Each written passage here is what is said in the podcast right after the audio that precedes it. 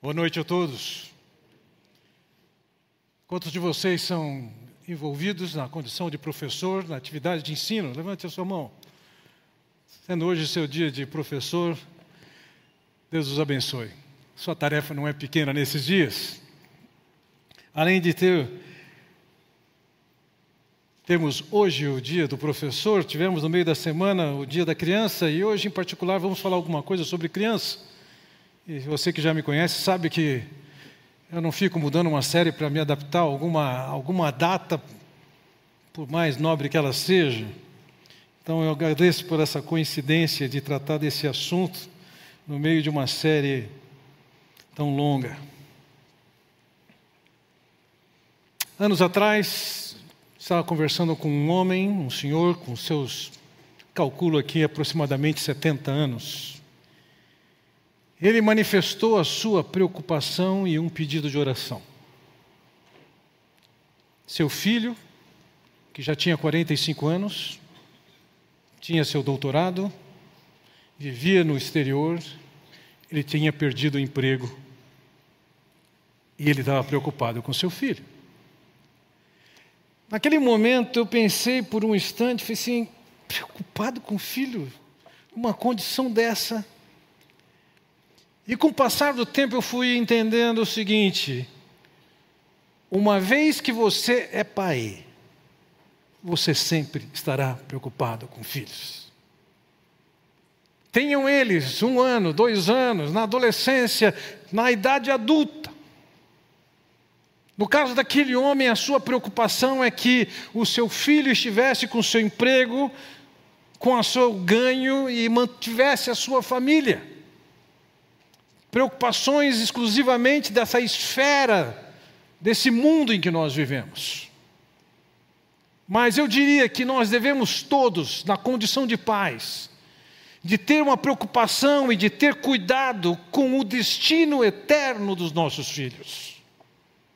Quando Paulo escreveu aos Efésios, no capítulo 6, ele diz: E vós, pais, não provoqueis vossos filhos à ira, mas criai-os na disciplina e na demonstração do Senhor.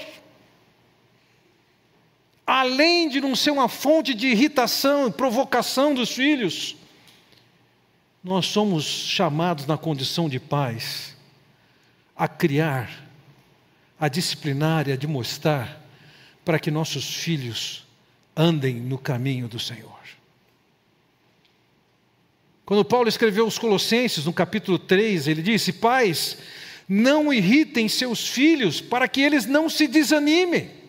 É possível que com nossa atitude, com as nossas ações com eles, nós sejamos uma fonte de fazer com que eles desanimem e abandonem a fé.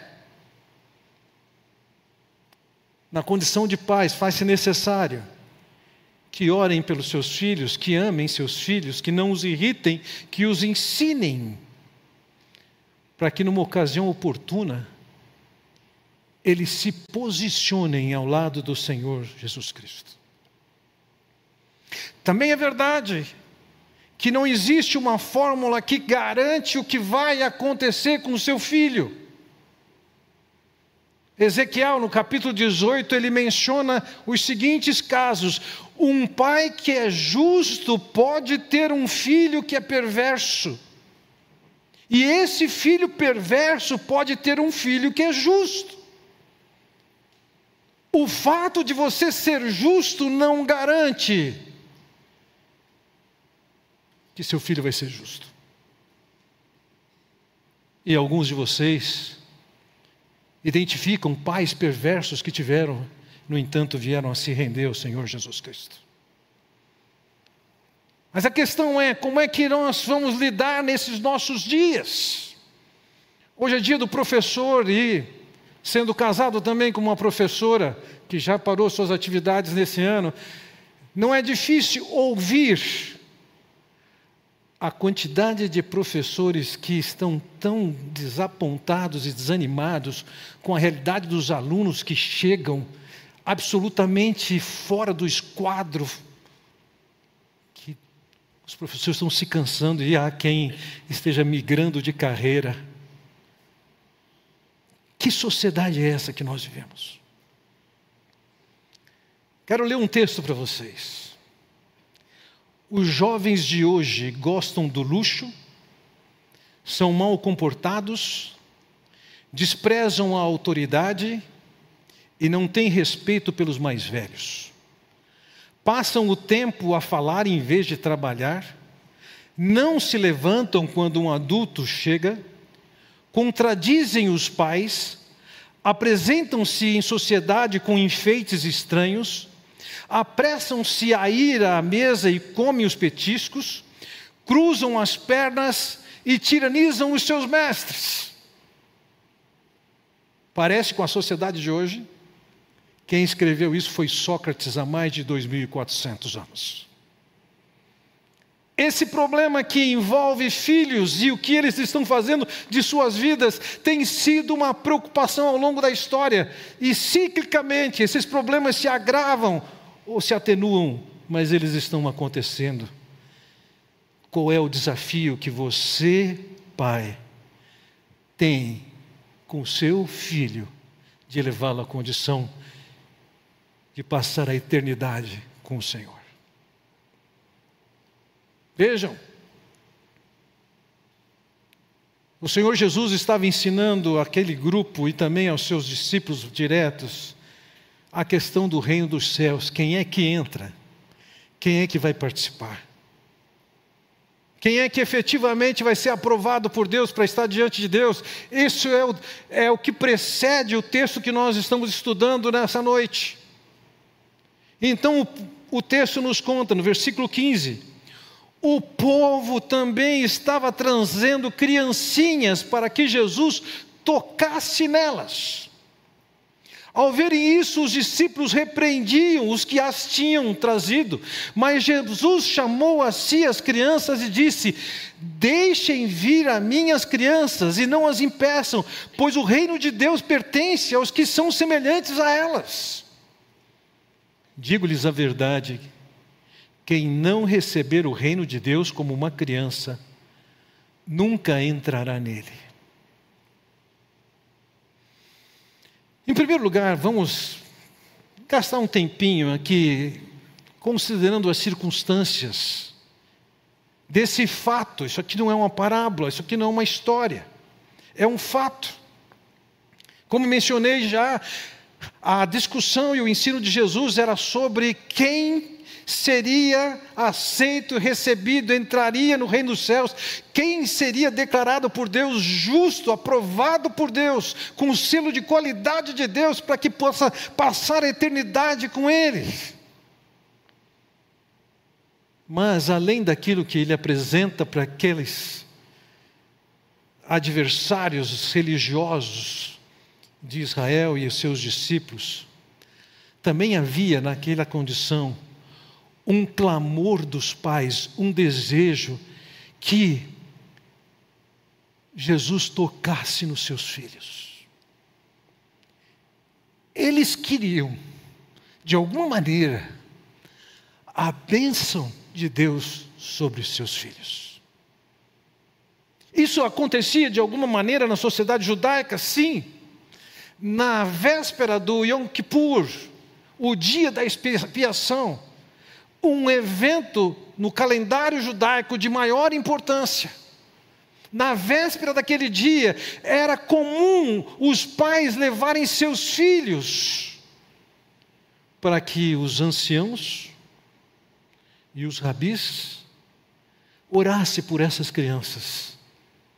Porque aqueles pais queriam ver seus filhos abençoados. Veja, lembremos, naquela sociedade, um judeu tinha uma expectativa de ser aprovado por Deus e aceito por Deus por razões absolutamente equivocadas. Eles acreditavam porque o seu ancestral era Abraão, ou seja, com essa ancestralidade, eles se sentiam garantidos e que iriam chegar diante de Deus. Talvez seria o equivalente a alguém pensar: não, meu pai é crente, meu pai é pastor, está tudo em ordem para mim.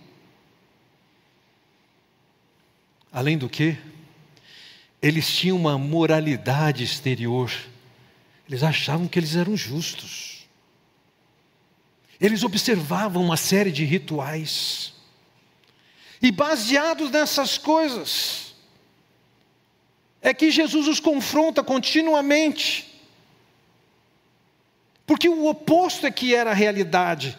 Não era o fariseu que estava orando do jeito que orava, que era aceito por Deus, mas alguém considerado como um pecador, bem caracterizado naquela sociedade. É que Jesus disse: esse camarada foi declarado justo.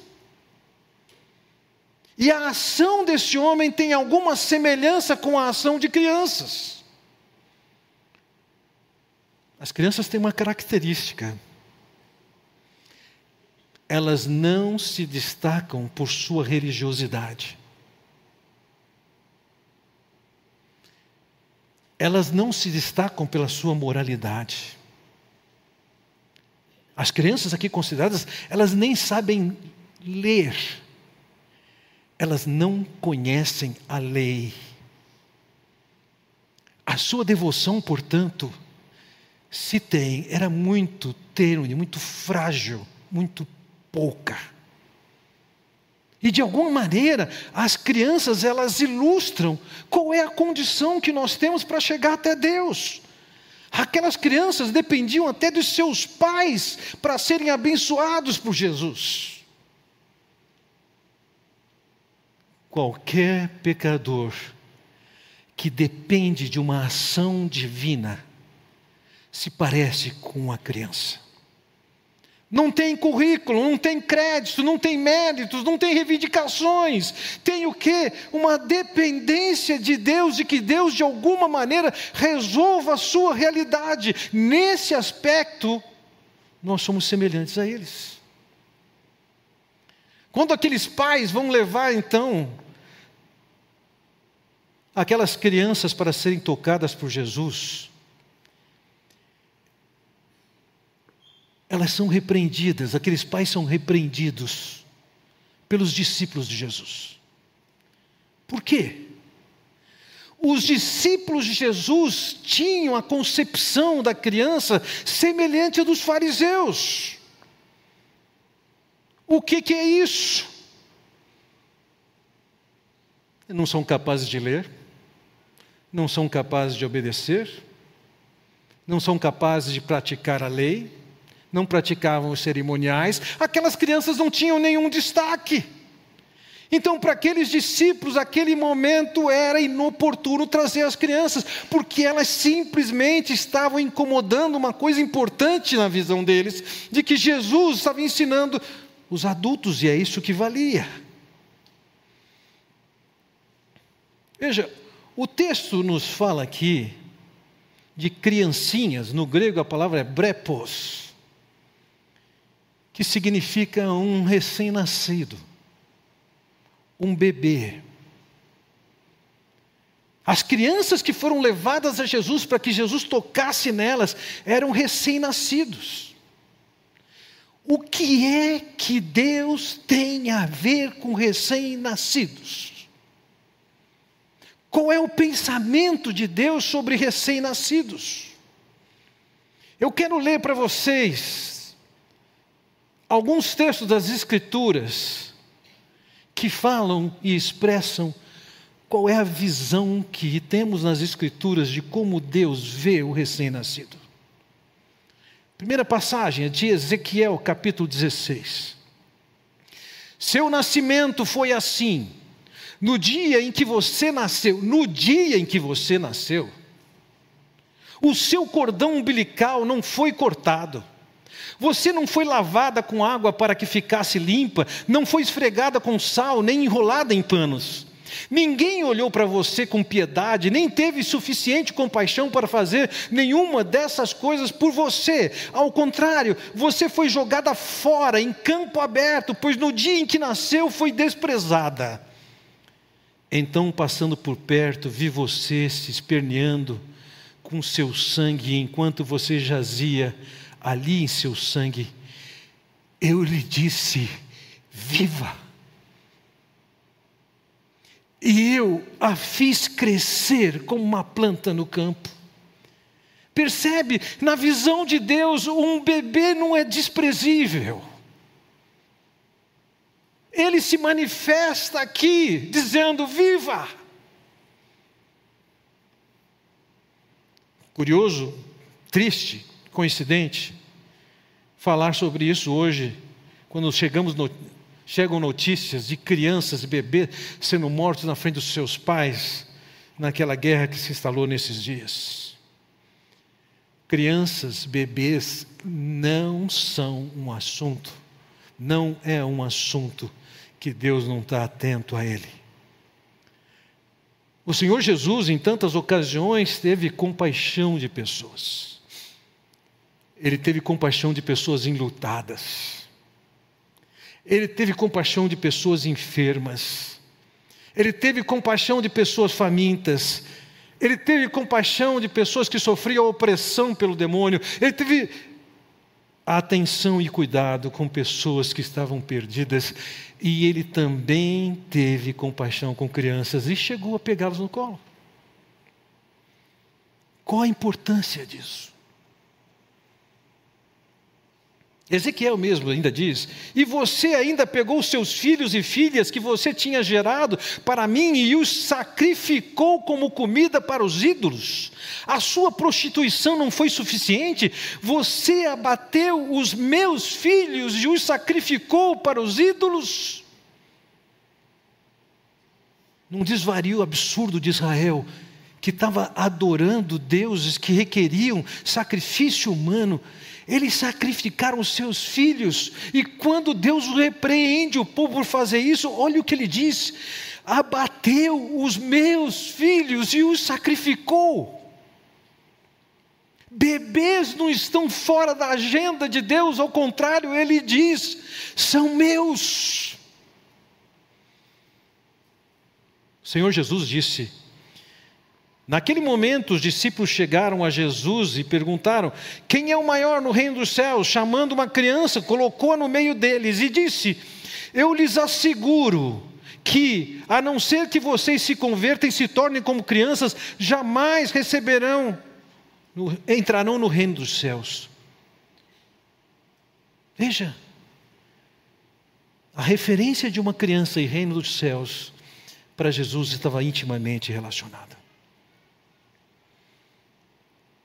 Certa ocasião, os fariseus pedem para Jesus calar o que as crianças gritavam, e o Senhor Jesus diz: Não. Não estás ouvindo o que essas crianças estão dizendo? Respondeu Jesus: Sim. Vocês nunca leram dos lábios das crianças e dos recém-nascidos: suscitaste louvor? Bebês e crianças estavam na cabeça de Deus, são meus. Isso não significa que o Senhor Jesus tivesse uma, uma visão muito poética, lúdica, ingênua de que crianças são perfeitas e sem pecado, de jeito nenhum. Em certa ocasião, ele pergunta: A que comparareis essa geração? E ele diz: São como crianças que ficam sentadas nas praças e gritam umas às outras. E ele passa a descrever uma atitude pecaminosa de, típica de crianças, que está dizendo: Vocês estão fazendo que nem elas. Ele não as via como puras e sem pecados, eles as viam com pecados, sim. Então veja, naquele contexto, em que pais estão procurando quem tem interesse por crianças. E reproduzindo a prática típica judaica de buscar a bênção de Deus para as crianças. Então nós encontramos, vejamos o versículo 15, a repreensão que Jesus faz aos seus discípulos. O povo também estava trazendo criancinhas para que Jesus tocasse nelas.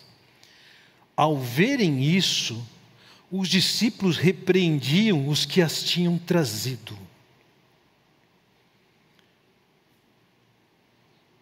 A forma, a forma grega dizer, que diz que os discípulos repreendiam é uma repreensão recorrente. Eles estavam falando sobre isso, repreendendo continuamente. O fluxo de pessoas que estava chegando para, de alguma maneira, o Senhor Jesus abençoar era muito grande e eles estão insistindo com isso. Agora vejam, a palavra que aqui traduz por repreender era muito intensa. Eles consideravam como uma forte censura. Uma passagem em 2 Coríntios, essa palavra foi traduzida como punição. Os discípulos tinham a mentalidade dos judeus nesse assunto. Crianças não estão qualificadas para chegarem até Deus. Crianças não são capazes de realizar as obras de Deus. Elas estavam relegadas a um plano absolutamente ignorado. O texto de Marcos, capítulo 10, nos fala um pouco mais sobre como Jesus percebia o que estava acontecendo.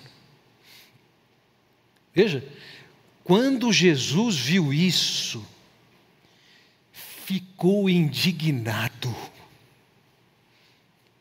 Ele não foi neutro. Nem tão pouco ele falou, gente, espera lá, calma aí. Não. Há uma indignação profunda, a restrição que se estava criando, se estabelecendo, para que aqueles pais não trouxessem as crianças, foi alvo da ira do Senhor Jesus Cristo. Não era alguma coisa que ele estava aceitando e era negociável aquela condição. Por quê? por causa do compromisso natural que Deus tem de cuidado com as crianças. Vejam, na nossa passagem, no versículo 16, nós lemos: Mas Jesus chamou a si as crianças e disse: Deixem vir a mim as crianças e não as impeçam. O reino de Deus pertence aos que são semelhantes a elas. A repreensão de Jesus, e lembrem-se, tinha um toque de indignação da parte dele. Em primeiro lugar, era uma ação negativa, parando, fazendo parar a ação e a atitude das, dos seus discípulos que estavam tentando conter os pais que estavam trazendo seus filhos. Seus discípulos estavam alinhados com o pensamento judaico e farisaico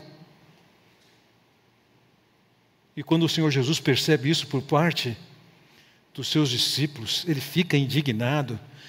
Ele diz: parem de fazer isso. Deixe que elas venham até mim.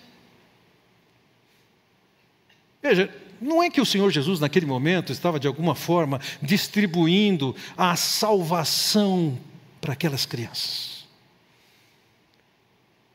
Mas é que as crianças, elas têm alguma coisa em comum com a verdadeira ação de crer que um adulto precisa ter para que seja salvo. Não depende de si mesmo, depende de Deus.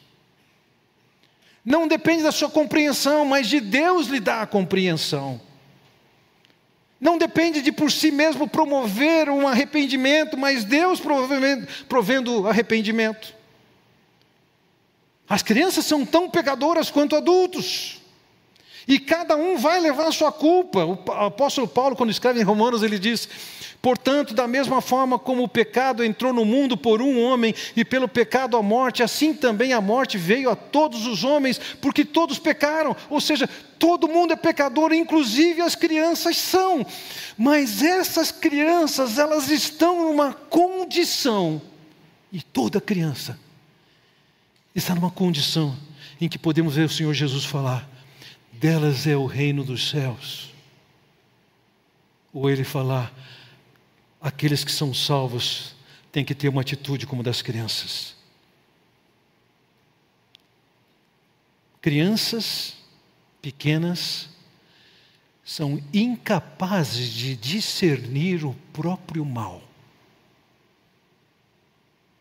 são incapazes de discernir a necessidade do arrependimento. São incapazes de discernir a verdade do Evangelho. Em termos teológicos, pode-se dizer, elas são inocentes. O que não significa a mesma coisa de que não tem pecado. Você não precisa ensinar seu filho a ser pecador. Há pecados que ele comete que ele nunca viu seus pais cometerem. Há pecados que eles repetem o que os seus pais já fazem. O que eu quero dizer a vocês é que crianças pequenas, até um determinado momento, elas estão absolutamente nas mãos de Deus. E se elas morrerem nessa condição, elas estão garantidas por Deus. Vejam, Deuteronômio capítulo 1, versículo 39 diz: Mas as crianças que vocês disseram que seriam levadas como despojo, os seus filhos que ainda não distinguem entre o bem e o mal, eles entrarão na terra, eu a, a darei a eles, e aí eles tomarão posse dela. O povo estava debaixo do castigo e da punição de Deus, mas as crianças, aquelas ingênuas, inocentes e incapazes de discernir e serem responsáveis pelas suas ações, essas crianças estão dizendo assim, elas estão fora da punição. Elas estavam protegidas por Deus. E Jonas, o profeta Jonas que deseja que Deus destrua Nínive. Ele não está preocupado em que aquele povo se arrependa, ele quer que aquele povo que oprime seja destruído por Deus.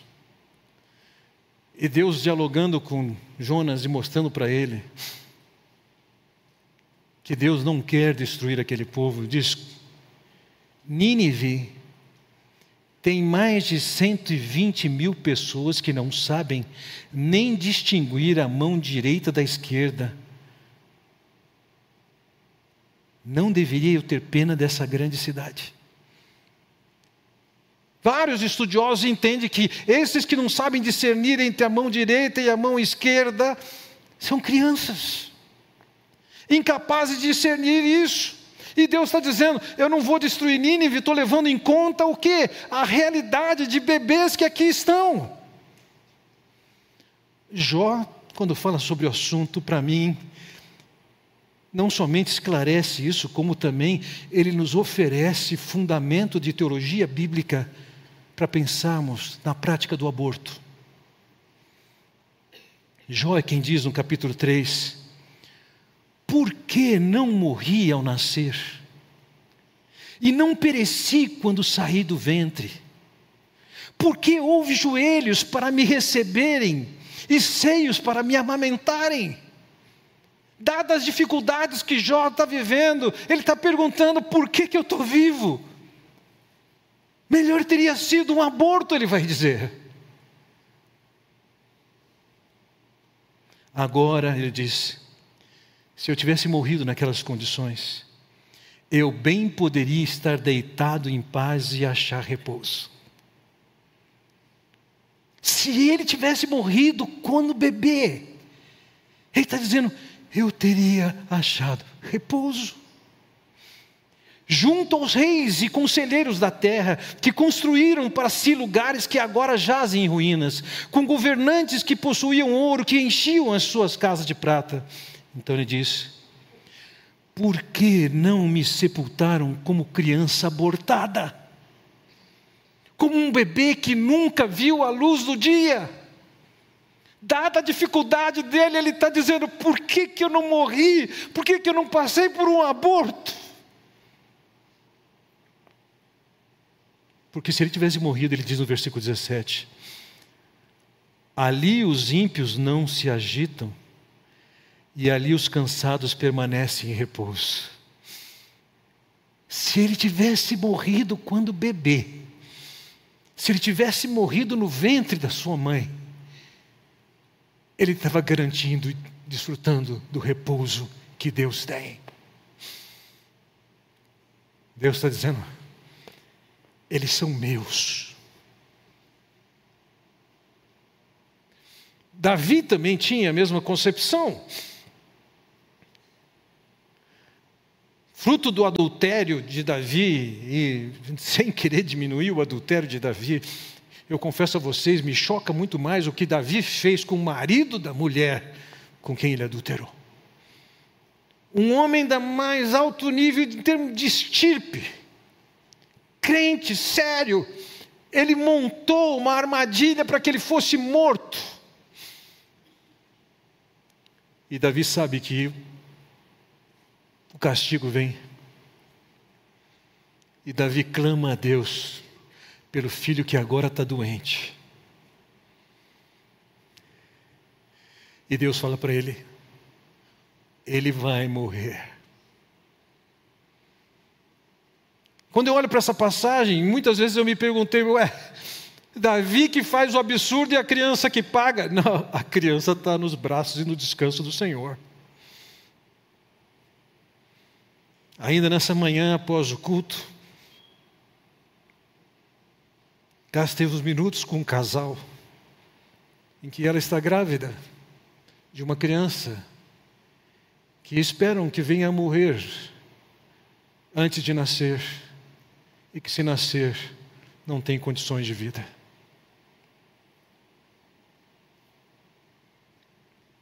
Aquela criança pertence ao Senhor. Deus até pode fazer um milagre, mas aquela criança está sob os cuidados do Senhor. Davi clama a Deus, chora diante de Deus, jejua, mas não adiantou nada. E quando a criança morre, Davi se levanta, faz a sua higiene, faz a sua barba, está em ordem para a vida, e alguém está perguntando: como? Antes você chora e agora você está levando a vida normal. E ele diz o seguinte: Enquanto a criança ainda estava viva, eu jejuei e chorei. Eu pensava, quem sabe, talvez o Senhor tenha misericórdia de mim e deixa a criança viver. Mas agora que ela morreu, por que deveria jejuar? Poderia eu trazê-la de volta à vida? Eu irei até ela, mas ela não voltará para mim.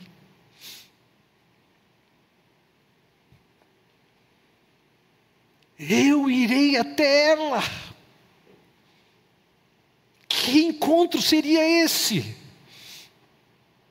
No Salmo 17, 15, você vê qual era a expectativa escatológica pessoal que Davi tinha sobre a sua morte.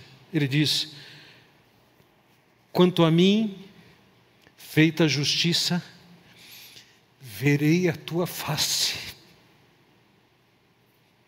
ele sabia que ele iria estar perante Deus.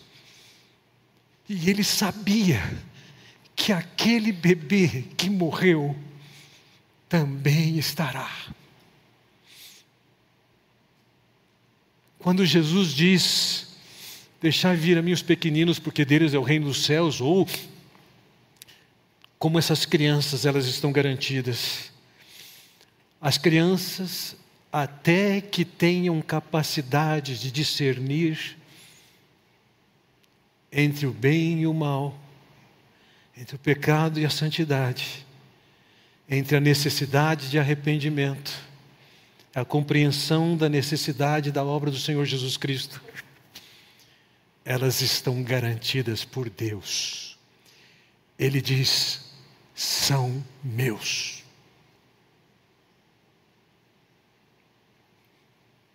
Em algum momento, e é comum ver casos em que por volta dos cinco anos e casos com crianças de três anos que já têm essa compreensão, já saíram daquela inocência e agora depende de tomarem uma decisão ao lado do Senhor Jesus Cristo. Mas enquanto não tem essa condição, elas estão garantidas por Deus. O reino de Deus vem para as pessoas de uma maneira geral, dessa maneira, garantido por Deus, provido por Deus. Entretanto, a realidade de Ezequiel capítulo 18, que fala do pai justo que tem um filho perverso e esse perverso que tem um filho justo, é uma realidade talvez na vida de alguns de vocês aqui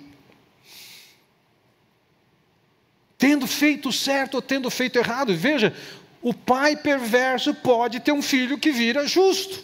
Alguns de vocês são filhos de perversos, mas se aproximaram de Deus. E o trabalho de pais que nós temos a fazer com os nossos filhos, ele pode ser perfeito e imperfeito, mas também pode ser que seu filho tenha, vamos chamar assim, se desviado do Senhor e leva uma vida absolutamente fora dos padrões das exigências que Deus estabelece em Sua palavra. Ezequiel diz: Isso acontece. Dias atrás tomei conhecimento de uns homens, de um homem que é uma das referências máximas dos nossos dias em termos de uma teologia sadia, um homem íntegro, um homem com um ministério, um pastor com um ministério reconhecidíssimo, um ícone no mundo evangélico em termos da sua piedade. Soube que ele tem um filho cuja agenda é pregar contra o que o pai prega. É negar o Senhor Jesus Cristo. Chega a ter um milhão de seguidores se alegrando, contradizendo o Evangelho e o ministério que o seu pai prega. É possível que você tenha culpas, e é possível que não por sua culpa o filho esteja longe do Senhor.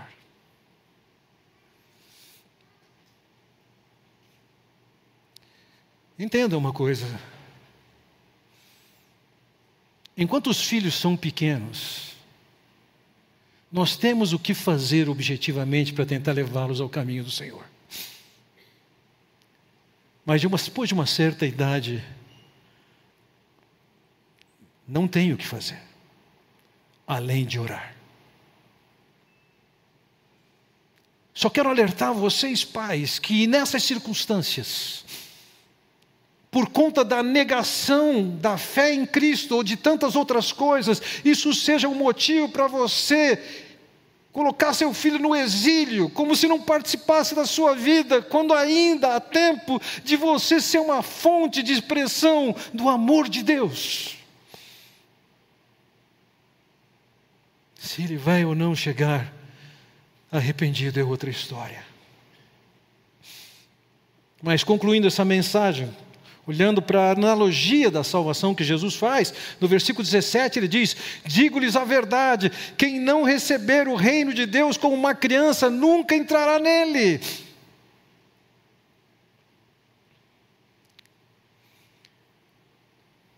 A maneira de qualquer pessoa chegar até Deus é com uma atitude de uma criança.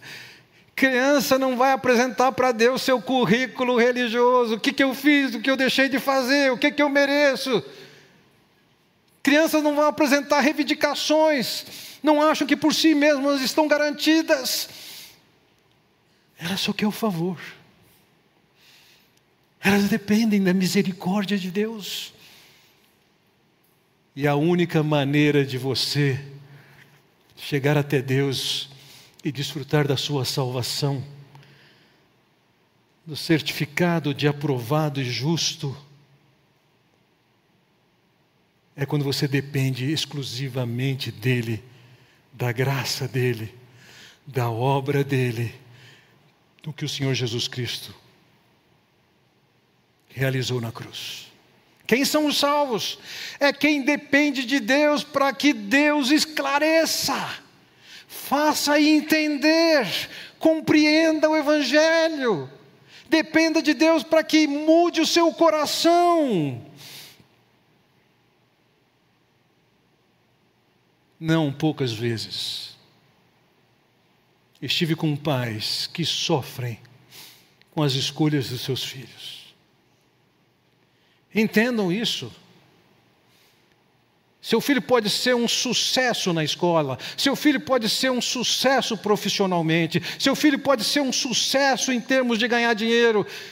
Essa preocupação é absolutamente secundária. Onde ele vai passar a eternidade?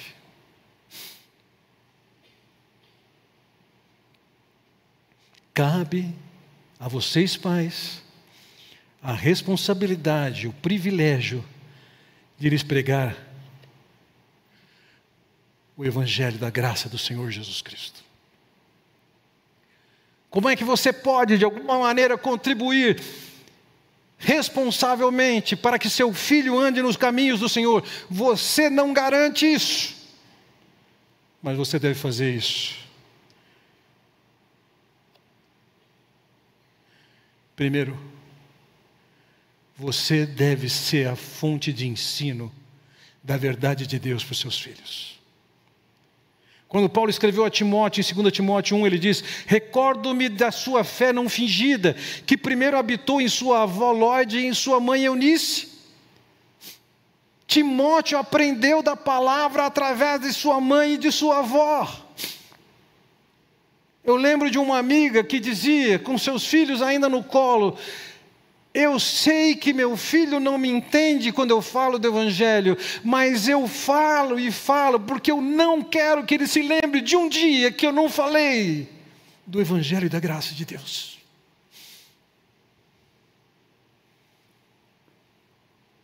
Assim como seus filhos não são problema da escola, e se você acha que é a escola que tem a obrigação de educar seus filhos, você está com uma visão equivocadíssima.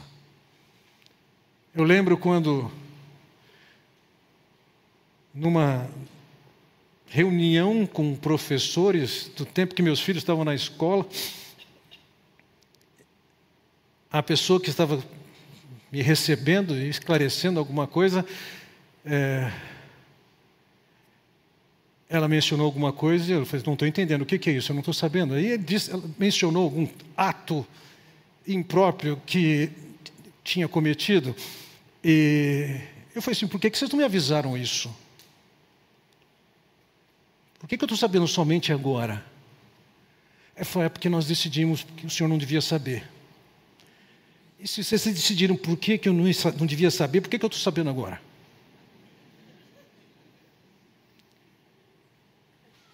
E eu disse o seguinte: eu não contratei o serviço dessa escola para educar meu filho. Ele é minha responsabilidade. Eu quero saber o que se passa. São vocês, pais, não é a escola. Nem tampouco o professor de escola bíblica, é você. É você. Vá olhar e veja as dezenas de vezes que Salomão diz: Filho meu, filho meu. Sabe o que isso significa? Que provavelmente ele ouviu seu pai Davi dizer isso: Filho meu, filho meu. Ele estava ensinando. Segundo, Viva a vida cristã. Crianças têm um faro absurdo para a hipocrisia. Se você é uma coisa em casa e outra coisa na igreja, seu filho fareja, ele percebe, ele não quer isso. Seja uma referência de fé, não de hipocrisia. Terceiro, ame seu filho. Afeição, ternura, compaixão, sensibilidade, acolhimento. Você é o principal instrumento para comunicar para o seu filho o amor de Deus. Ame seu filho. Se sacrificando por ele, sendo generoso, protegendo-o das más influências. Provérbios nos diz: ensina a criança no caminho que deve andar, e ainda quando for velho, não se desviará dele.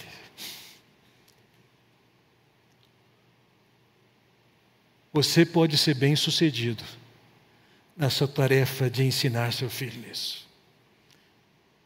Pode ser que não. Há casos em que, de fato, a responsabilidade é do pai que deu todas as referências negativas para seus filhos, e em outros casos, não.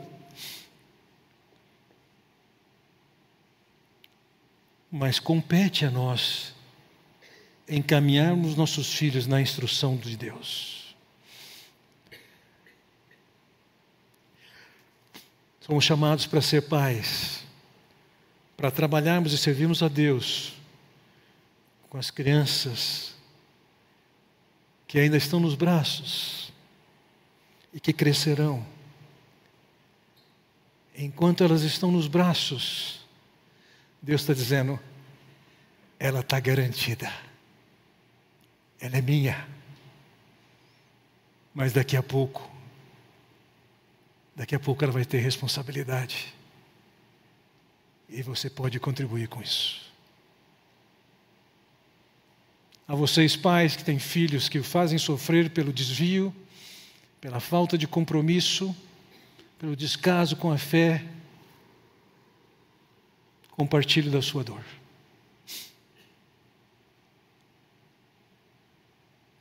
Vamos curvar nossas cabeças. Vamos orar pelos filhos que estão longe, pelos filhos que estão no colo, pelos filhos que você tem a responsabilidade de discipular.